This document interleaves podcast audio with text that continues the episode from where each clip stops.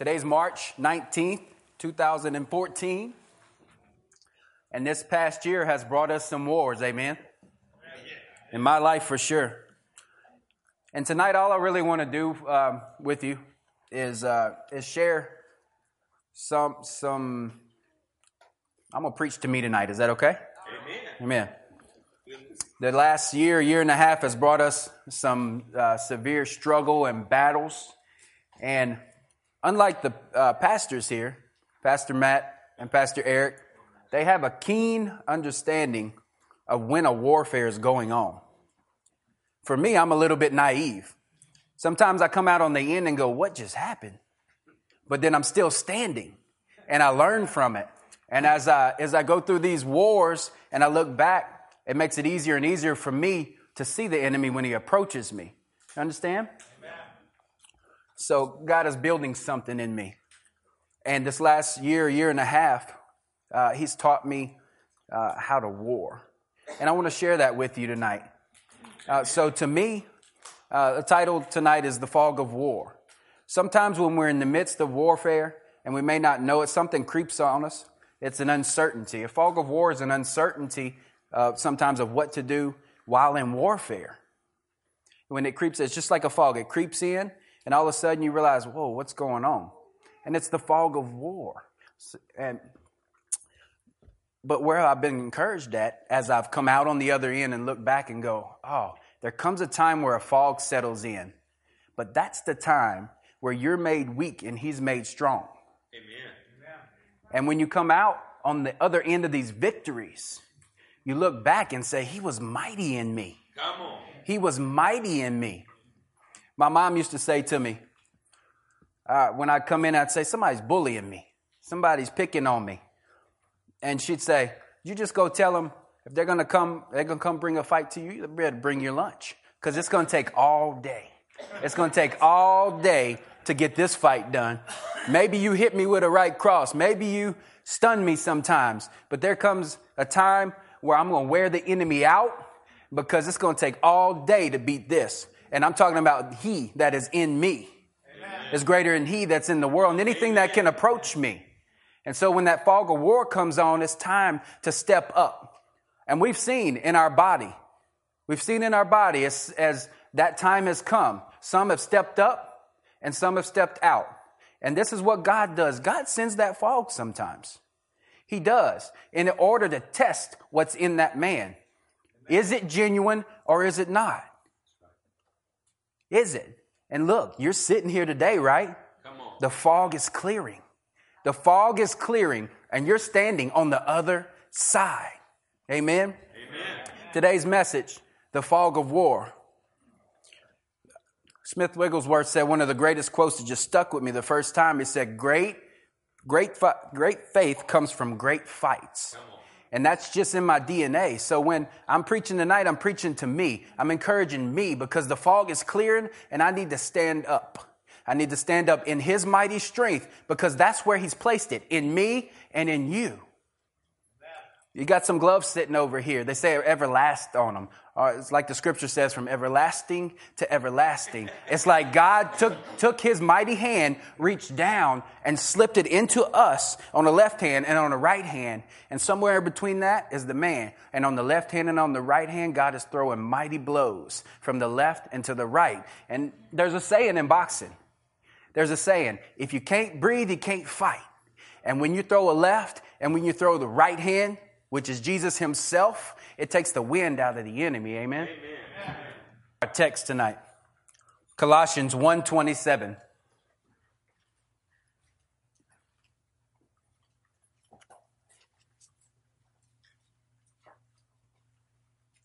Colossians 1:27 says, to them God has chosen to make known among the Gentiles the glorious riches of this mystery, which is Christ in you, the hope of glory. The hope of glory. As I was reading this scripture a week or two ago, something jumped out to me, and it was the hope. The hope of glory. This is us. We are the hope of the nations. The hope is that they'll look in and that they'll see us fighting a mighty fight. It'll be the fight of faith, and they'll see us fight and they'll see us win. And when they look in, they'll be envious because when they fight, they don't necessarily win. And when they ask us, what is it different about you than about me? You'll say it's the hope of glory, Christ in us. Let's look at Ephesians 3:16, if you would. 16 through 20.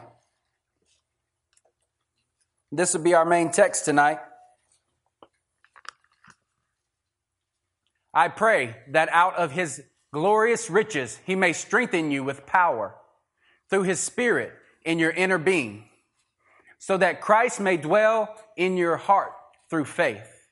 And I pray that you, being rooted and established in love, may have power together with all the saints to grasp how wide and long and how high and deep is the love of Christ, and to know this love that surpasses knowledge, that you may be filled to the measure of all the fullness of God. Amen.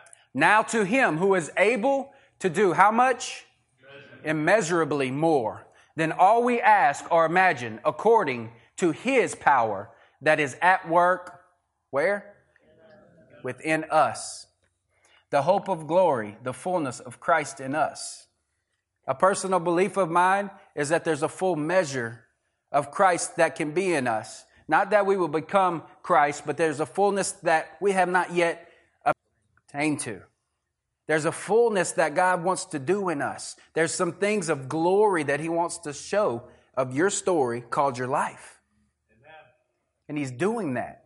And he can do that. But let me tell you something. It takes a fight, like Brother Brent said. You have to fight for it. And when you fight for it and get it, you have to fight to keep it. This is what we call shalom. When you conquer the high ground, when you conquer the holy ground, and your feet are placed on it, now the enemy wants to take it from you.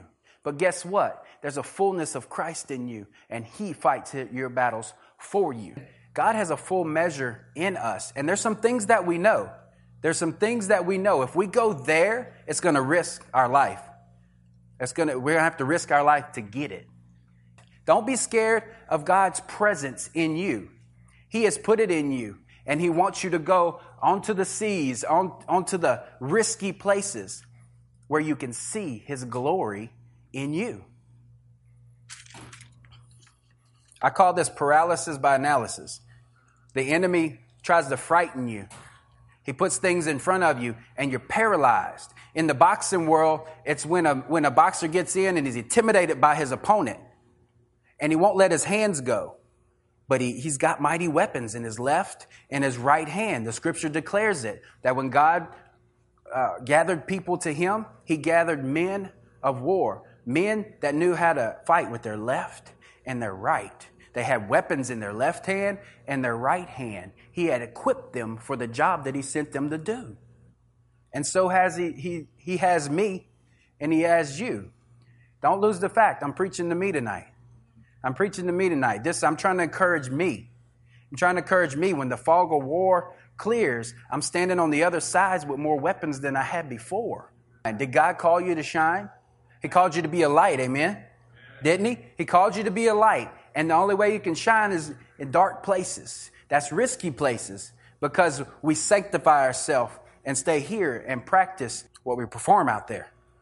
So we come in here and we are the light, but we are made to spark one another on. As we go out there, we're made to shine in a dark place. Exodus 15:3 says, the Lord is a warrior. And to me, I read that scripture and say, if I want to be like Jesus, then I also have to have the spirit of a warrior. And if there's a warrior, that means there's a war around us. The Lord is a warrior. That is his name. Turn with me to Second Corinthians 1:9. Indeed, in our hearts we felt the sentence of death, but this happened that we might not rely on ourselves, but on God, who raises the dead. Do you see that? Indeed, in our hearts we felt the sentence of death. There was a war around us. There was a presence. There was almost like we were at the brink. We were shook by the enemy. Maybe he threw us a blow to our body and we didn't feel the breath. Maybe we were stunned. But God sent this for a reason. In 1 Corinthians 9:26, it shows that we have an opponent. And this is a point I wanted to point out to you. We have an opponent, but it's a God-sent opponent in the ring of life. And the reason is so that when you step into the ring, which we call the good fight of faith, you work out. You work out, and God is trying to form you into something that the enemy cannot handle. Therefore, I do not run like a man running aimlessly. I do not fight like a man beating the air. No, I beat my body and make it my slave, so that after I have preached to others, I myself will not be disqualified for the prize. 28. For I do not want you to be ignorant of the fact, brothers, that our forefathers were all under the cloud and that they all passed through the sea. So 1 Corinthians tells us that we have opponent, that we do not box or shadow box. We do not just simply box on a bag. We do not box the air, but we have an opponent. And the opponent is made to form us and to fashion us into the sons of God. Romans 9:17 said that Pharaoh was raised up to oppose God's people so that they would know who he was in them. For the scripture says to Pharaoh, I raised you up for this very purpose, that I might display my power in you and that my name might be proclaimed in all the earth. Amen. Did we get that? Pharaoh was raised up in order that the sons of God would come, be opposed by him, yet the sons of God would defeat him. And so on, the story of his glory has been told from generation to the generation and encourages us and builds us up to this day. And that is what he's doing in us. That is our very life. 2 Corinthians 12:9 and 10. But he said to me, my grace is sufficient for you, for my power is made perfect in weakness. Therefore, I will boast all the more gladly about my weakness, so that Christ's power may rest on me. That is why, for Christ's sake, I delight in weakness, in insults, in hardships, in persecutions, in difficulties. For when I am weak, then I am strong. Is it possible that God puts us in situations to where we feel weak, where we would come to the end of a war and feel weakness, so that he can show us that we are made strong only in him? Amen. There's not a battle in the Bible that a man won. God won every one of them. God went before them and won their battles for them. It was his glory. Just like when men carried the ark, they would carry the presence upon their shoulders, but they would never touch the glory. We are to be carriers of the glory, partakers of it, but it's his glory. There's some instances in the Bible. If you would turn with me to First Samuel 22:1.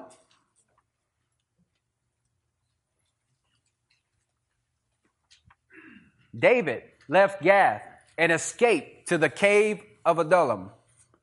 When his brothers and his father's household heard about it, they went down to him there. All those who were in distress or in debt or discontented gathered around him, and he became their leader. About 400 men were with him there. So the king, or to be the king of Israel, God's appointed king, seemed to be what looked like in a stronghold, backed up by the enemy. The scripture says that the Philistines were camped in the valley, and they were creeping up. They were surrounding him. But what happened? What did God gather to them? He gathered the discontented. He gathered the discouraged. He gathered those that the world would not call a mighty army, but will call broken men. But what do we know about broken men in the Word? What do we know happens when God puts broken... When God takes things and breaks them? He breaks them into small portions. He breaks them into powerful little nourishing pieces and feeds the nations. So what was happening here was not that these people were fleeing from the enemy. They were running to the king. You see, the world looks like it was fleeing from the enemy. But in the spirit, if you look at this, you see they were running to the king. What looked like a stronghold was no longer a stronghold, because 2 Samuel 23:11, it gives a different perspective on the same thing as what was happening here. When the Philistines banded together at a place where there was a field full of lentils, Israel's troops fled from them. But Shemaiah took his stand in the middle of the field. He defended it and struck down the Philistines. And the Lord brought a great victory. When was it? During the harvest time, 3 of the 30 chief men came down to David at the cave of Adullam, while a band of Philistines were encamped in the valley of Rephaim, or the valley of giants. At that time, David was in the stronghold, and the Philistine garrison was at Bethlehem. Let me tell you, that's backwards, but not for long. Because what was happening was God was building a mighty army of broken men. He was building a mighty army of discontented and discouraged men that looked like they were running from the enemy, but in fact, they were running to the only place that they can be filled with the power of God. What did they do? The scripture declares that men that came to him, they were discouraged, but they were mighty with their left and their right hands. You see, they had weapons, but they didn't know how to use them. Maybe they did know how to use them, but what it was inside of them, they needed encouragement from the king. They needed a unity. They needed someone to surround. And they said, the scripture says that they came to him and said that we are your very flesh and blood. That's good, because it was almost like the king was the skeleton and they showed up and was the meat on the bone. They were the ones that gathered around him and all of a sudden rose up. What looked like dry bones was all of a sudden a vast army. In the boxing world, in the fight world, something happens. There's... Well, let me share this with you first. What kind of men was it that surrounded David? The scripture declares they were mighty men. Mighty men. One of them was called Ishbal. 800 men in a single encounter he defeated by himself. Eleazar, I love this one, stood beside the king in the harvest field. He stood in the harvest and did not give up. When everybody else fled, when all of Israel was gone, he stayed. And what happened? God honored that. God honored him staying. I'm telling you, God honors faithfulness. When you're faithful, the power can rise up. Shemaiah did the same thing until his hand froze to the sword. Abishai, 300 men with a spear. And Benaiah killed lions, enemy commanders, and a 7.5-foot giant with his own spear. Now, what the scriptures say they were? Discouraged. They were discouraged. There was a fog of war that fell on them. But when they came to the king, and he encouraged them, and it's like he breathed on them. And when he breathed on them, the fog of war fled. And all of a sudden, they stood up with their heads held high and remembered the war and the weapons that was in their hand.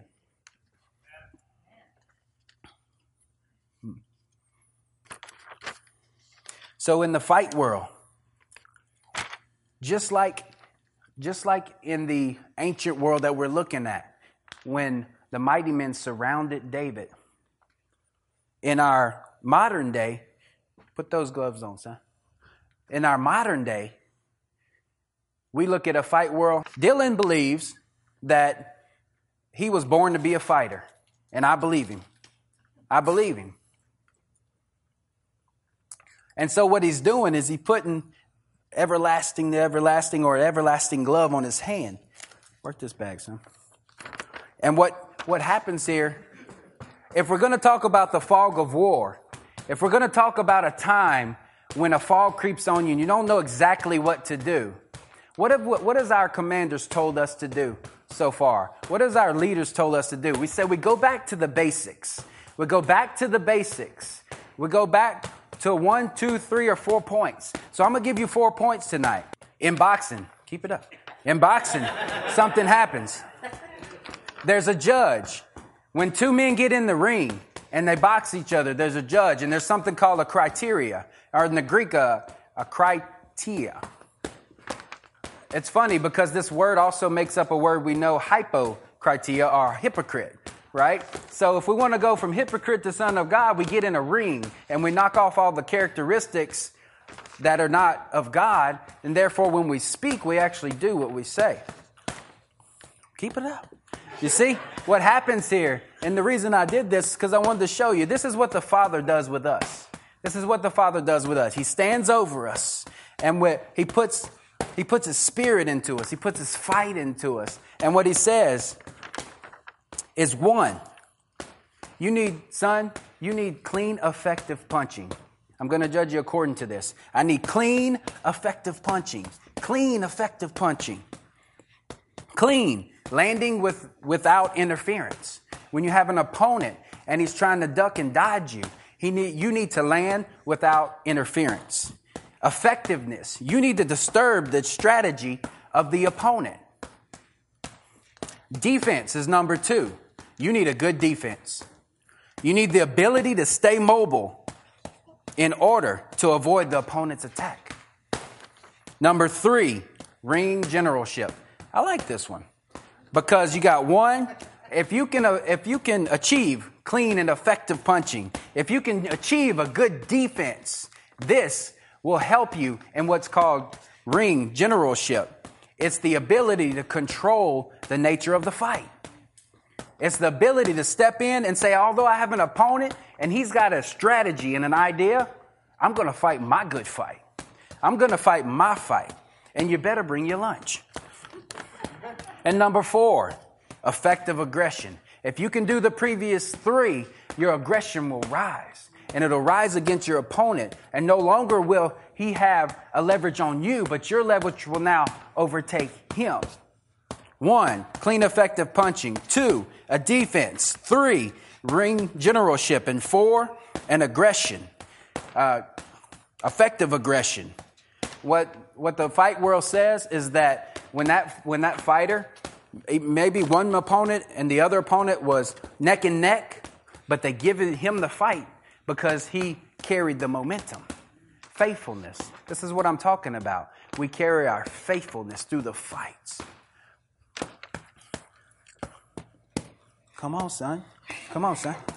Come on, you got to hit that thing. You got to hit that thing. Come on. Aggressive. We have an opponent.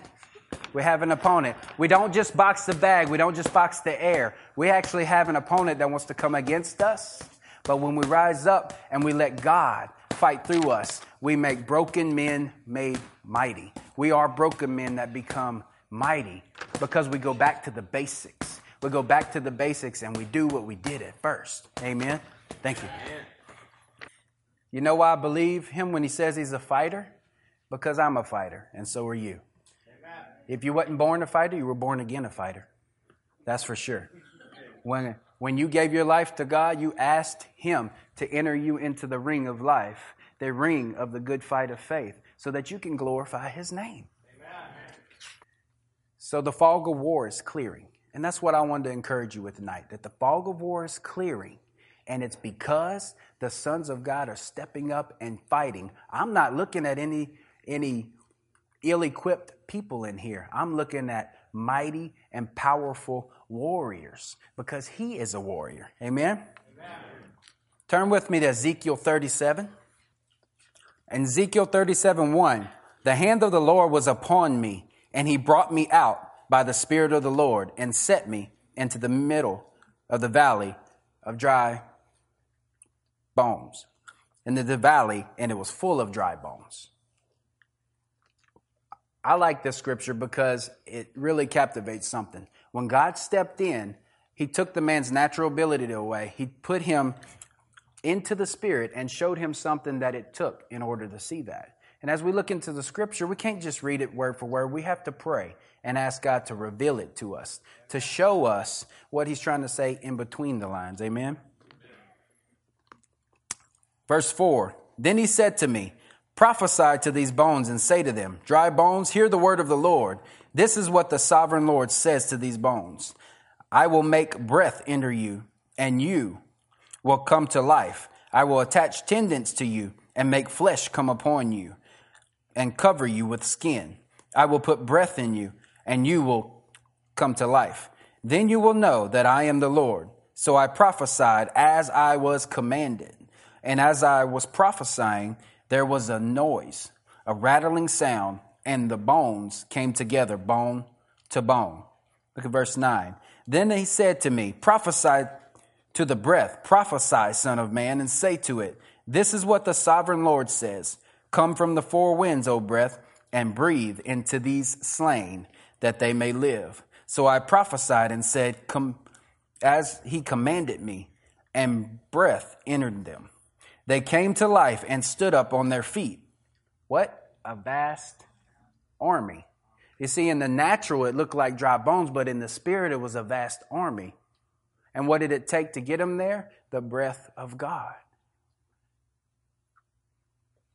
This is probably one of the very first scriptures when I cracked open the Bible for the first time I read. And as my leaders and pastors here have commanded me, to me that's a command because I'm a soldier,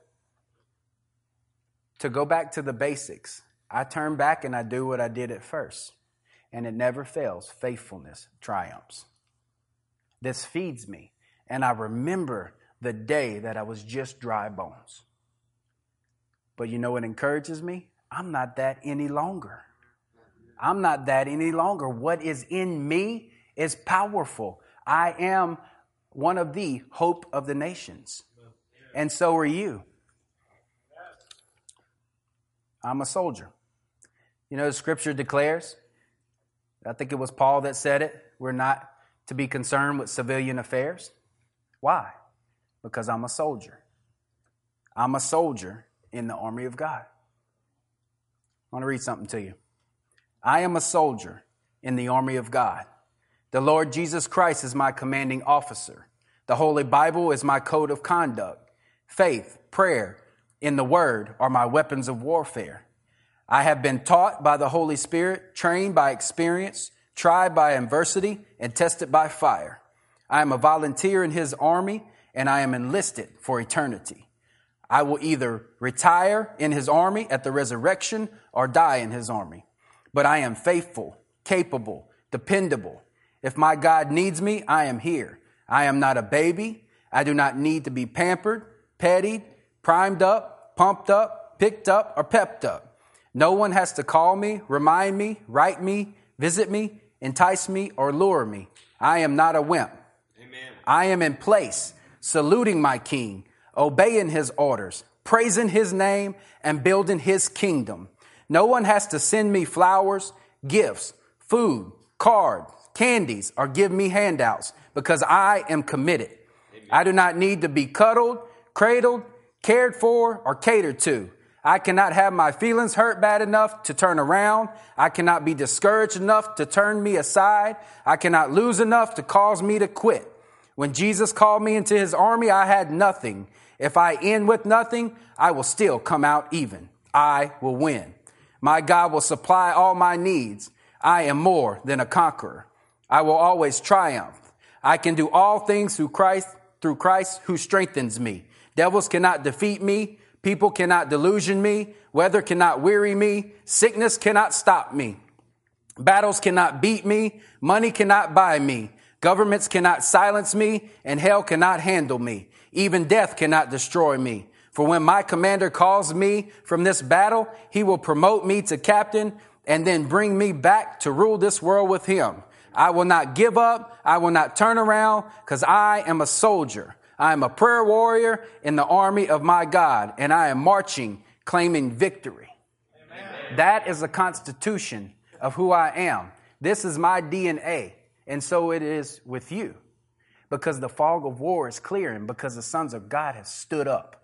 The sons of God have stood up and said, we will fight against the fight. We have an opponent, but guess what? We're going to press on and push forward, and he is going to see the bottom of our foot.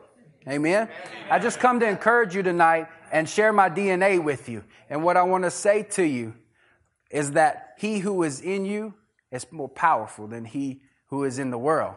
Amen?